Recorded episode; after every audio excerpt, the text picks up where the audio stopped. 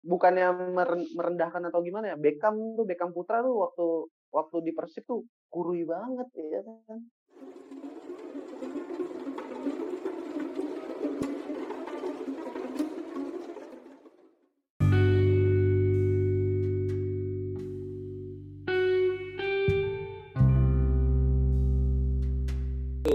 Mulai. Welcome back to podcast anak gawang. Setelah kemarin ngomong-ngomongin deadline transfer pemain Eropa, dia baik lagi nih geser ngomongin ke timnas kali ini ya. Ngomonginnya timnas. Ada di sini ada gua, Panda, Paku Host. Ada apa Bang Tengku? Coba suaranya. ya halo woyoy Tengku alias Koplo ya. Nah, selain Koplo juga ada nih pendatang baru kita Mas Franky timnas Ya. Indonesia ngikutin dari eranya Eranya siapa nih? dari eranya siapa ya Mas Franky ikuti timnas Ya, kita mah baru anak baru, anak kencur. dari zaman dari 2010 udah jadi wartawan ya 2010 udah, tapi kita masih internasional. Baru turun ke lapangan tuh 2012 kalau nggak salah. waduh 2012 lu baru masuk kuliah Waduh. Pas kuliah iya itu Ya. 2012 timnas pelatihnya siapa tuh Mas Frank Neil Maizar Lupa gue. Neil Neil Neil Maizar Neil Maizar, tapi sebelumnya tuh masih Itu- ada gitu loh. Masih yang itu polemik. era dualisme kan ya Ya, oh dualisme. iya si, Si yang pelatih asing tuh si asal... ini ya Frank Heeh. Ru- Rulams Rulams ya siapa Bukan, Rulams siapa apa sih itu? namanya Pokoknya dari Amerika Latin lah. oh iya oh iya yang yang nggak jadi ngelatih itu cuma Sari ya yang Argentina itu ya Ya, Argentina tuh kayaknya siapa? Gue pernah nulis kemarin. tuh. Blanco Blanco Ah, Luis Manuel, Manuel Blanco. Blanco. Nah, itu tuh. kelas Iya, lu Luis udah tahu Blanco. tahu aja lu Dut. ya gue kan riset dikit-dikit oke ya kan oke oke oke Nah, ini kan ngomongin timnas nih, sekarang yang fokusnya kan ke U19 ya. Di bawah Hmm. asuhan manajer pelatih Sinteyong. Ya. Tuh, sekarang lagi pada di Kroasia tuh ya. Iya Masih ya? ada di Itu diperpanjang pula ya? masih masih diperpanjang Masih dari Agustus ya, kalau nggak salah mulainya. iya betul dari Agustus Nyampe Kroasia akhir Agustus kayaknya. Perpanjang sampai kapan pula? ya ini kan eh, awalnya kan Pengen TC Kroasia mereka. Di Kroasia kan eh, dari akhir Agustus eh dari Hmm. iya dari a- akhir Agustus sampai di ya ibaratnya mulainya itu awal September kenapa dipilih Kroasia karena kan eh, PSSI sendiri pengennya negara yang eh, nggak memberlakukan karantina karantina setelah sampai di negara tersebut kayak gitu kan nggak perlu lagi karantina Hmm. tadinya opsinya itu ada Korea Selatan, ada Kroasia, kalau nggak salah ya, itu ada Spanyol, ada Jerman kayak gitu. Hah? Jadi jalin komunikasi PSSI ternyata tadinya kalau Sintayong sendiri sih pengennya di Korea ya, Korea Selatan karena kan dia punya channel-channel kuat di sana. Dia ibaratnya jakam lah orang terkenal di sana kayak gitu kan. Dia Akamsi lah ya, Akamsi dia tahu ya selat-selatnya. ordal lah orang dalam dia tahu-tahu Iya. selat-selatnya. Kalau kalau nyewa lapangan murah tuh kalau sama Sinteyong di Korea. Iya. Sintayong buat Bagi harga orang gue dalam. dengar-dengar punya diskon di di Seoul untuk nyewa lapangan tuh murah. Di- Dia Hmm. bisa ibaratnya bisa colek lah men- menporanya Ko- Korea Selatan. Iya. Tolonglah ini Hmm. dibantu lah gitu kan. Jadi kalau di. Kroasia itu ya itu karena nggak ada karantina mandiri, akhirnya PSSI memilih di sana. Nah, kayak gitu kan. Dengan pertimbangan karena Kroasia juga negara sepak bola yang bagus kan ada Modric, Rakitic Mhm. ya kan Sam- sampai kemarin di final Piala Dunia 2018 dia finalis kan dan peringkat 6 ranking FIFA gitu. Dipilihnya Kroasia. Tapi ini ada yang bikin gue penasaran sih, Bro. Mas Fred. Apaan? Hmm. Kok bisa bareng gitu ya timnas Indonesia di Kroasia terus ada timnas Qatar juga. Itu emang janjiannya mereka mau ketemu di Kroasia. Tapi emang Kroasia ini salah satu negara yang sekarang tuh jadi pilihan tempat ya entah tempat TC karena mungkin kemudahan kemudahan di tengah pandemi ya artinya masuk tuh nggak perlu isolasi mandiri atau karantina selama dua minggu jadi Kroasia kemungkinan besar emang menjadi salah satu negara pilihan untuk persiapan gitu kayak Qatar, eh, Arab Saudi. Sebenarnya kayak Arab Saudi sebenarnya nggak tadinya mau ikut turnamen tapi tanpa Indonesia awalnya itu dengan Slovenia, Kroasia, tapi kemudian sempat ditunda. Akhirnya dia ikut turnamen yang barengan Indonesia. Artinya Kroasia mungkin salah Hmm. satu negara itulah yang gampang dimasuki gitu kali. Hmm. Nah ini Ya, koreksi jadi- kalau gua salah ya. Lo bentar. Mm-mm. Ini kan Apa? timnas berangkat ke Kroasia itu tesnya untuk Piala Asia ya. Mm-mm. Ternyata dibatalkan kan. Jadi mereka di Kroasia sekarang ngapain nih? Untuk program apa? Ya kalau program sih kemarin kan eh, apa di Kroasia itu sin- eh, persia- ini kan untuk persiapan Piala Asia U19 di yang ditunda ke awal 2021 ya. Awalnya kan Mhm. di, du- di Oktober 2020 nih di Uzbekistan. Ternyata ditunda karena pandemi Covid. Ah. Terus akhirnya ini juga sebagai persiapan jangka panjang menuju Piala Dunia U20 2021 di Indonesia kayak gitu kan. Hmm. Nah, eh, tadi pertanyaannya apa gue lupa. Gaweannya. Apa? Jadi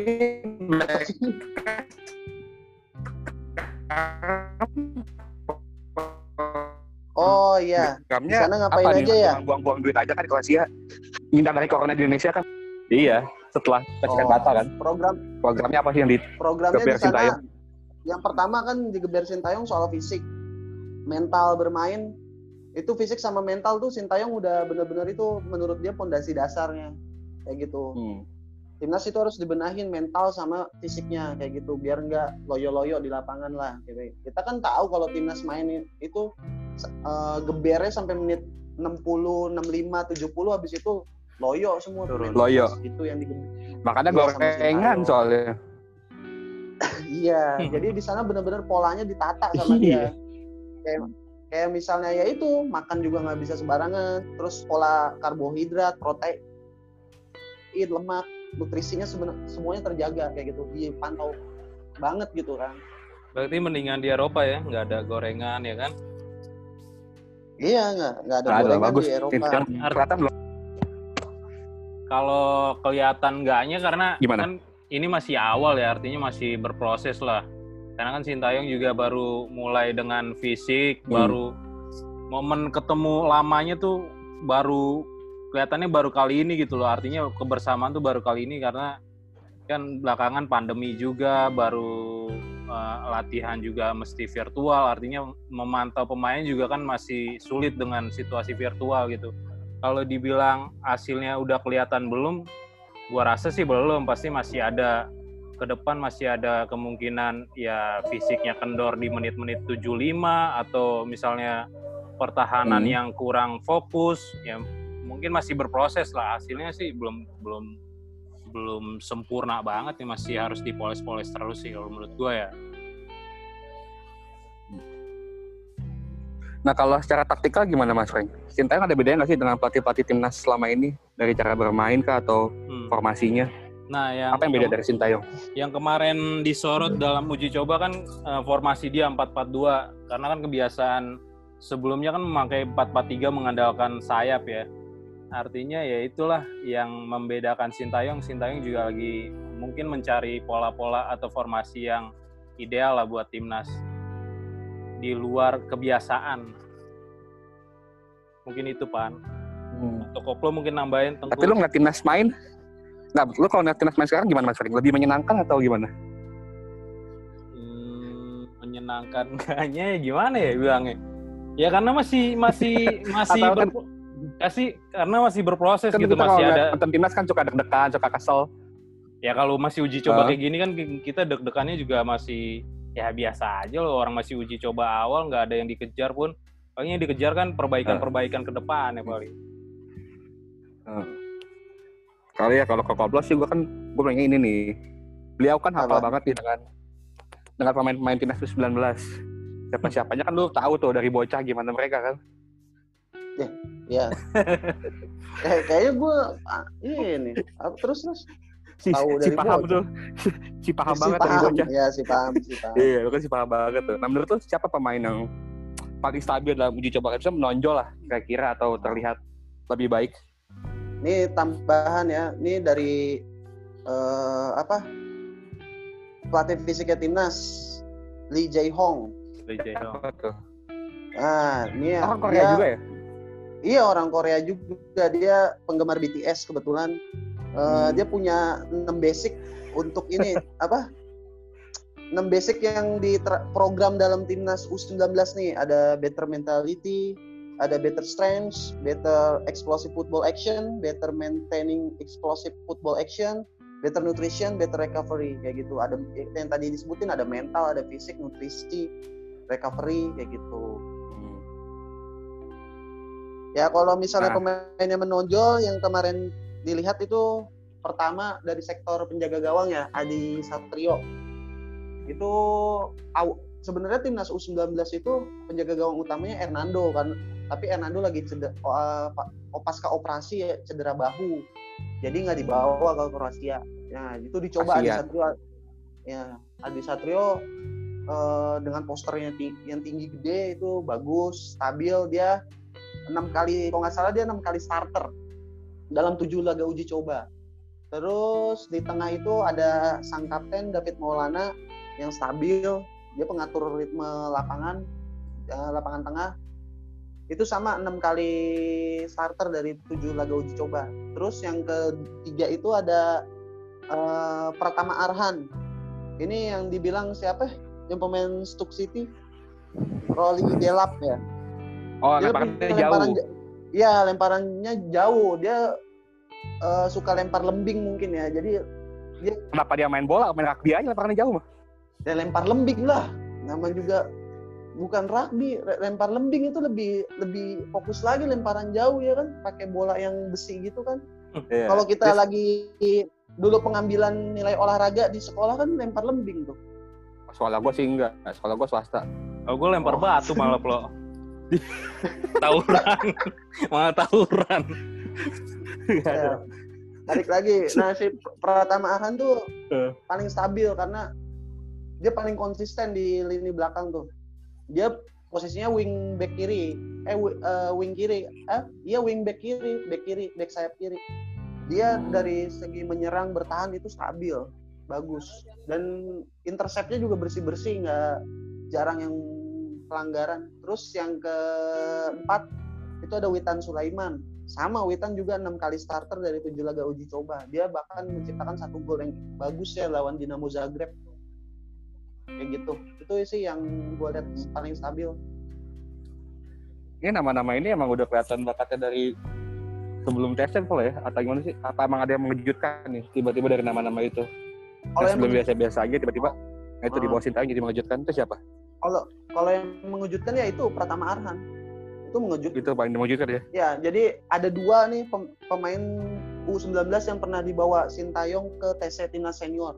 Itu ada Irfan Jauhari Bali Hmm. United sama Pratama Arhan. Pratama Arhan itu klubnya PSIS Semarang. Nah Pratama Arhan ini yang paling menonjol yang benar-benar grafiknya tuh naik terus sampai sekarang ini kayak gitu. Kalau Irfan Jauhari pas di Kroasia mencetak satu gol tapi apa performanya sedikit eh, menurun ya eh, kurang bagus kayak gitu Pratama lah. Arhan yang bagus iya kayak gitulah Hmm. Oke. Nah ini kan timnas isinya anak-anak muda semua ya. Terus jalan-jalan ke luar negeri lagi kan. Udah Hmm. pasti update-nya sosmed nih. Nah tapi kan gue kan nggak follow pemain timnas ya. Gue cuma follow media officer timnas nih. Satu orang gitu. oh iya Yang satu orang ganteng. itu, itu yang, yang Iya. kalau ke mana-mana Satu orang gitu. pakai kacamata pakai kacamata hitam ya kayak jamet Heeh. Heeh. nah, gue gua follow dia kita jarang update tuh kegiatan di Kroasia. Apa memang timnas sekarang itu mulai dibatasi main sosial media pemain-pemainnya atau tetap kalau yang lu follow-follow tetap tetap aktif lah update-update gitu atau gimana? Ya, kebetulan kan gue salah satu penggemar berat Instagram ya. Jadi gue setiap ya 10 menit sekali lah buka Instagram gitu ngeliat Insta Story atau apalah gitu yang berhubungan dengan dunia Instagram ya kan. Dan lambe turah lah supaya nambah-nambah ini aja wawasan dikit gitu. Dari TC pertama itu dari periode pertama dari awal September itu jarang nggak update apa pemain timnas tuh ja- jarang update Instagram ya Paling hari-hari Jadi libur baru- doang kayaknya ya. Ya baru update itu ketika libur latihan waktu itu yang jalan-jalan tuh. Iya. Nah, Hmm. gue gue sempat dengar kabar tuh dari media officer tim timnas nih ya. Ini Namanya siapa ya? eh, Bendeng. ya BS lah, Bandeng. Bandung. Sintayong. Jadi Sintayong ini punya program, punya program yang tertata untuk mainnya bermain di media sosial. BS. Bandeng. Robot. Kayak mayat bandeng. nah, kenapa lo dibatasin lo? Ya, gue nggak tahu ya alasannya apa, tapi Udah deh, memang tuh eh, dia punya tim, punya udah aman. ada j- ini apa eh translatornya Sintayong, JJ. Hmm. Ada namanya JJ yang kecil tuh.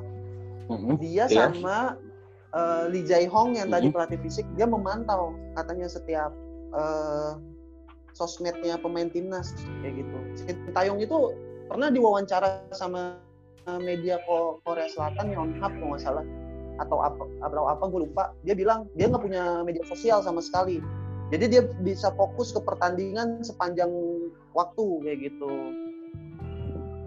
dia bahkan eh, Berarti dia menerapkan itu juga karena kasusnya ya? Iya, iya betul. Dia bahkan men- bu- eh, bukan menerapkan sih, dia bilang eh, kalau kalau saya sih terserah kalian, tapi saya bakal membatasi. Saya inginnya kalian tidak bermain media sosial. Kayak gitu. Apakah artinya Sintayong otoriter lo? Wah kalau otoriter gue nggak bisa bi- ba- apa nggak bisa bilang ya kalau otoriter. Cuman kalau gue setu gue pertanyaan lu agak ini sih otoriter gitu kan. Ini masuknya ranah politik ntar malah makin panjang. Kita Ya Iya kan? kagak apa apa Sintayong orangnya ya kalau mau gua mau gua diturutin. Lu jangan abu- boleh bantah. ya kalau da- Kan kalau dalam segi gitu, iya kalau dalam segi sepak bola ya sama aja kayak gini. Kalau ke kalau lu guru ya kan lu waktu sekolah nggak pas jam pelajaran nggak boleh bawa handphone kan? Kayak gitu nggak boleh mainin handphone. Nah itu kan itu ibaratnya peraturan lah ada antara pemain dengan pelatih kayak gitu kan. Gue sih dukung Sintayong kalau misalnya bermain media sosial. Media sosial itu jadi jadi ibaratnya jadi momok eh, momok bisa membuat main timnas itu hancur lebur kayak gitu ya kan? Karena gue juga Tapi kan agak, agak agak aneh ya kalau misalnya gue ngeliat belum pemain timnas yang bawa-bawa barang endorse just tip ya itu jadi gue gini loh. Gue lihat Instagram Cristiano Ronaldo nih misalnya nih ya kan Cristiano Ronaldo nih dia posting apa Hmm. gitu sama keluarganya. Pemain yang lain happy family kayak gitu ya kan. Terus eh good kayak gitu kan. Komennya tuh enak tapi kalau gue ngelihat maaf nih ya pemain timnas ya gue jadi kadang-kadang ya kan kita mau apa mau ya tadi endorse gitu ada yang komen Heeh. cair nih. Kan, siapa yang komen cair kan aneh gak sih lo aneh gak sih? Pemain timnas nih ibaratnya. Ya oke lah dia endorse ya kan. Tapi ya jangan sama temennya jangan dibilang cair nih. Seakan ya elah ya. Ah. terus ada gini. Ya emang cair tadi kan berarti kan. Top. Namanya yang punya endorse. yang Iya, top. Yang punya Asia Tenggara dan Indonesia apa lagi? Kode kali buat minta traktiran kali itu. Iya namanya namanya teman kan berinteraksi Iya. sosial media mungkin mereka kayak Panda gitu aja begitu, Panda. iya Iya. Enggak Kelas. pemainnya Ya kelas mantap Kelas, abangku Iya. gitu, Mantap, kan? abang. Kelas kakakku. kelas abangku.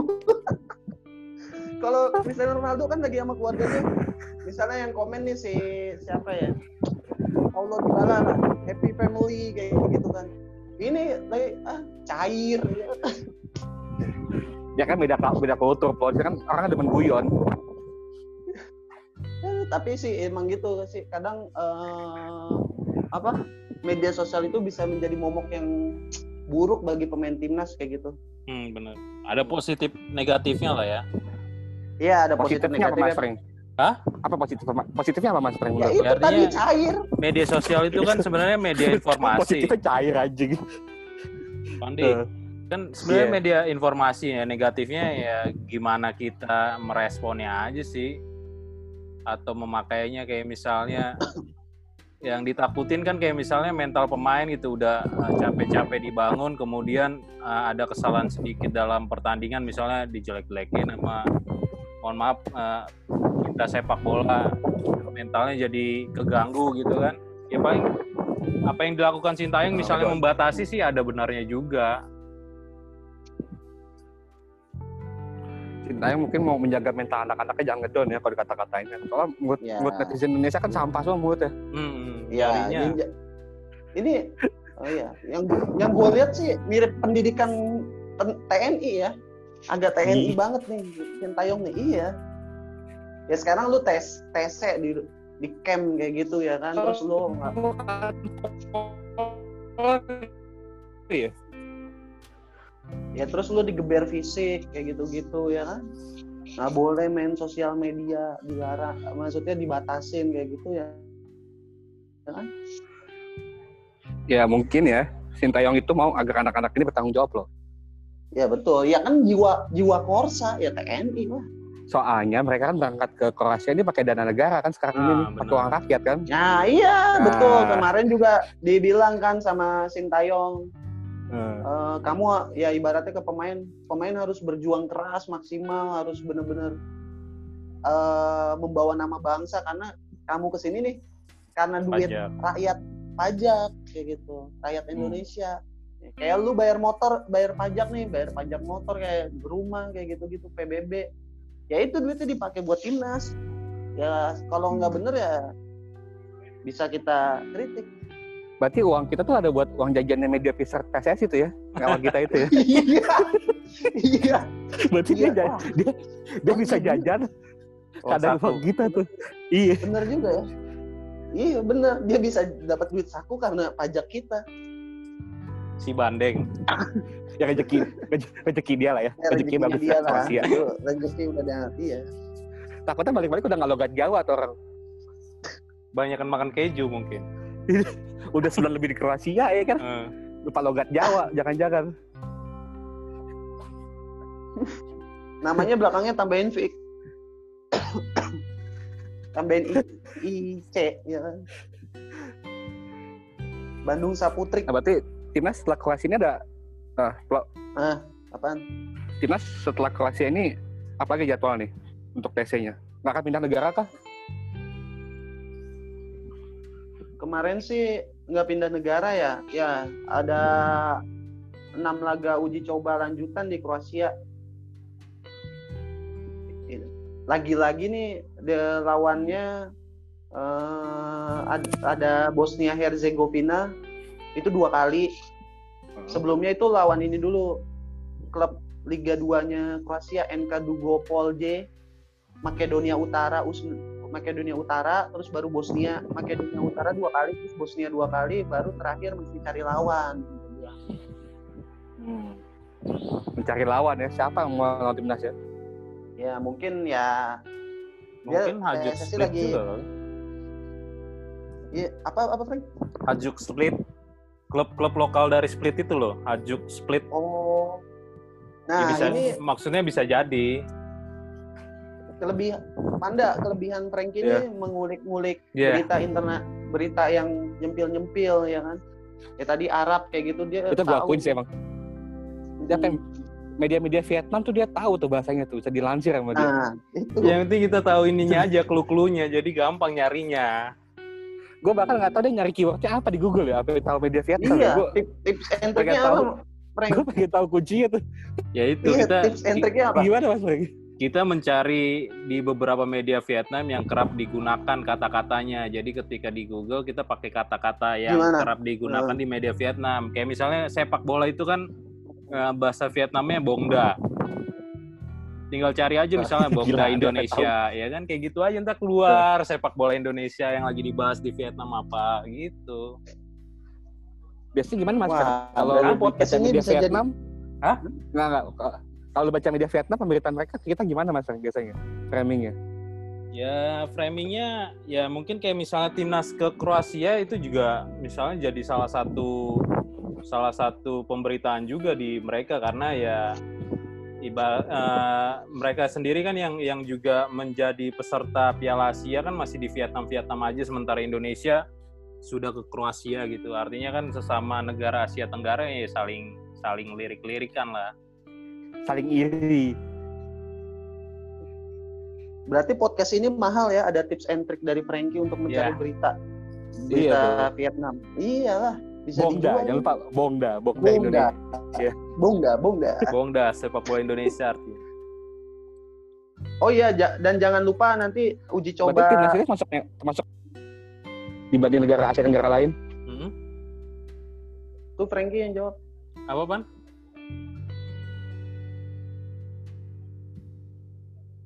pan Timnas ini cukup maju dibanding negara Asia Asia Tenggara yang lain untuk gelar TC di Eropa. Hmm. Iya. Benar Iya, kan? karena- Berarti kan?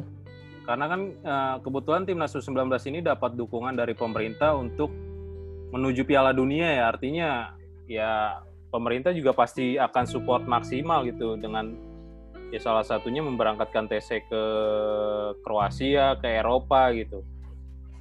Ya mungkin itu yang kelebihan dibandingin misalnya kayak Vietnam yang juga akan tampil di Piala Asia gitu karena kan Vietnam ngejar Piala Asia dulu gitu baru kemudian berpikir ke Piala Dunia paling ya itu sih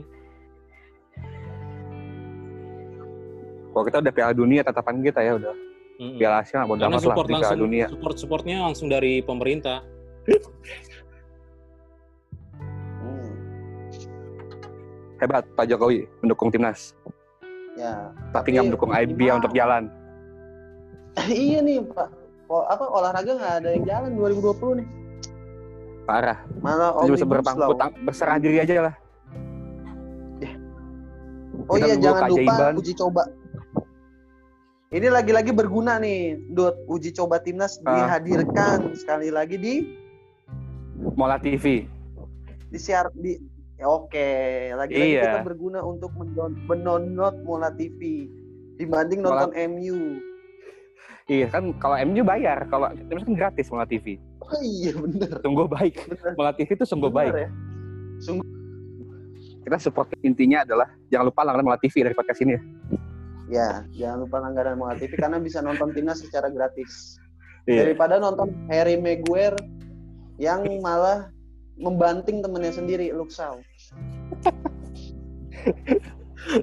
Oke. Heran itu deck, deck, deck termahal tapi bisa begitu ya. Ya mungkin lagi kosong pikirannya. Nggak tahu, ya kan? Beban beban di depan berat. Maklumin aja dulu. Gitu ya. Timnas kita Ya ba- badannya eh, sekarang udah kelihatan ya otot-ototnya gede-gede semua. iya. Baik-baik semua jadi kayak Hulk ya. Hulk Pokto dulu, badan kayak gitu semua. Ini bukannya meren- merendahkan atau gimana ya? Beckham tuh Beckham Putra tuh waktu waktu di Persib tuh kurui banget ya kan. Belum Tapi sekarang ketemu gandum. sekarang udah gede banget badan udah lumayan lah. Itu tuh ada ada videonya tuh di YouTube PSS itu eh, lu bisa lihat tuh pemain-pemain timnas lagi angkat itu beban. Iya, ngeden semua.